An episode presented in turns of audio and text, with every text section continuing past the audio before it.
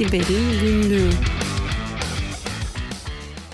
Siber'in günlüğünden herkese iyi haftalar. Ben Kerem. Dün Manchester'dan döndüğüm için ve maçta oldukça fazla bağırdığım için sesim bir garip çıkıyor. Umarım anlaşılır. Kusura bakmayın. Bu hafta Tuğba son anda gelemedi. Aslında çok da ilginç bir haber hazırlamıştı. Haftaya kendisi anlatır. Ben de onun ana haberinin yanına baharat olsun, tuz biber olsun diye böyle iki tane haber serpiştirecektim. Şimdi bu iki ufak haberim ana haber gibi sunacağım ama oldukça kısa bir program olacağını düşünüyorum. Bu haberlerden birincisi şirketleri ilgilendiriyor, ikincisi ise bireyleri daha çok ilgilendiren haberler. Birincisiyle başlayalım. Birincisi Juniper kullanıcılarını etkiliyor, şirketleri etkiliyor. Juniper'ın ürünlerini kullanan, daha doğrusu bir firewall'dan bahsediyoruz. SRX model firewall'larını ve EX, EX e, switchlerini kullanan kullanıcılar bu ürünlerini güncellemekte gecikmesinler diye özetleyeyim. E, yaklaşık 12 bin tane firewall ve switch bugün kullanılan bu güvenlik açığına sahip. Şimdi Ağustos ayında aslında Juniper,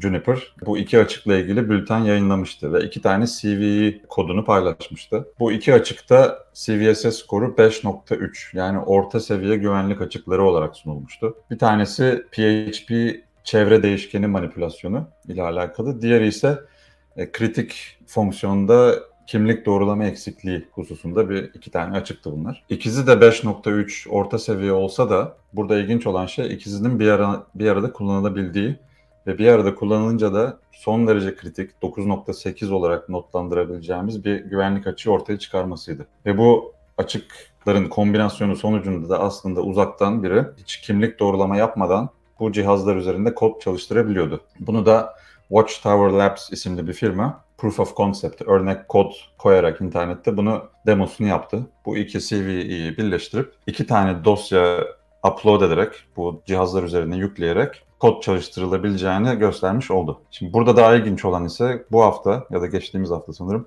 başka bir araştırmacı, Vulncheck isimli bir e, firmadaki bir araştırmacı bu iki açıktan sadece birini kullanarak aynı şey yapabildiğini ve kod çalıştırabildiğini göstermiş oldu. Bu arkadaş kendi denemek için bu daha önce yayınlanan açıkları kendine bir firewall almış ikinci el. Bu firewall üzerinde de dosya yüklemeye çalışmış. Ancak dosya yükleme fonksiyonunun bu cihaz üzerinde olmadığını fark etmiş. Herhalde eski bir versiyon olduğu için. Pes etmek yerine tabii hani başka nasıl bu açığı kullanabilirim tarzı araştırırken daha ilginç bir yere varmış sonuç olarak ve hiçbir şekilde dosya upload etmeden, yüklemeden hani daha önceki firmanın gösterdiği şekilde dosya upload fonksiyonunu kullanmadan başka yollarla ki bunun teknik detayını e, yazıda görebilirsiniz. Burada linkini de veririz. Hiç dosya upload etmeden bu cihazlar üzerinde kod çalıştırılabildiğini göstermiş. Ve GitHub'da da bunun ücretsiz bir tarama e, aracını koymuş. Açık var mı bu ürünlerinizde diye kontrol etmek isterseniz bu arkadaşın yayınladığı e, tarama aracını bir an önce çalıştırmakta fayda var. Bu birinci haberimizdi. Daha çok şirketlerin Juniper hakkında hemen önlem almasına yönelik bir tavsiyeydi. İkincisi ise Asset firmasının bir araştırmasını ve kendi sitelerinde yayınladıkları bir raporla alakalı.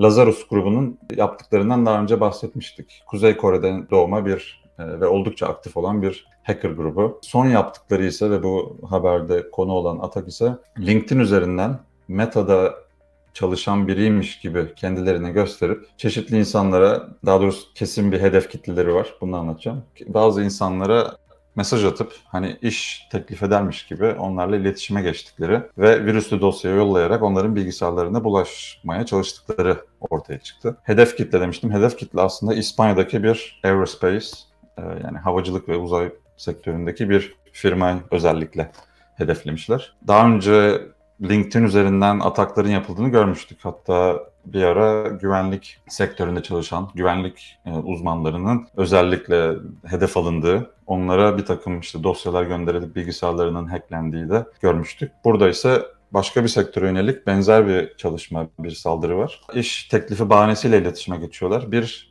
ISO dosyası yolluyorlar. Bu ISO dosyasının içinde iki tane exe dosyası var. Birincisi quiz1.exe, diğeri, diğeri ise quiz2.exe.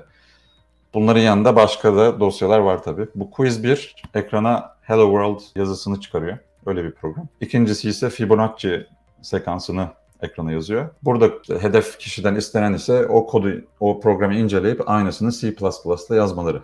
Yani son derece basit bir programlama challenge ile aslında kullanıcıya geliyorlar. Ama tabii asıl yaptıkları o sırada o egzeler çalıştırıldığında arka planda e, zararlı yazılım bu kullanıcıların bilgisayarlarına yüklenmiş oluyor. Bu iki egzede de aynı e, yazılım yükleniyormuş ve Lazarus'un yeni geliştirdiği bir zararlı yazılım yazılımdan bahsediyoruz. Daha öncekinden farklı olarak bunda yaklaşık yanlış hatırlamıyorsam 60 küsür tane fonksiyon varmış, komut varmış yani çalıştırılabilecek. Ama bunların şu anda sadece 40 kadar ya da belli bir kısmını yazmışlar. Geri kalanının sadece fonksiyon isimleri gözüküyormuş kaynak kod incelendiğinde. Yani daha e, halen güncellenen ve geliştirilen bir zararlı yazılımdan bahsediyoruz. Bu kod bilgisayarlarında çalıştırıldığında tabii sonra işte cyber espionage dediğimiz o firmaların gizli bilgileri çalınıp Kuzey Kore ile paylaşılıyor. Hedefleri bu. Bu haberin de ufak tefek detaylarını paylaştığımız linkte bulabilirsiniz. Hani e, nasıl bir ekstra yazılım, ne gibi fonksiyonlar yapmışlar. Eset'in raporu aslında bayağı detaylı eğer teknik tarafıyla ilgileniyorsanız. Ama genel olarak söylemek istediğim hani biraz bu konuda yine farkındalığımızı güncelleyelim. LinkedIn'den gelen garip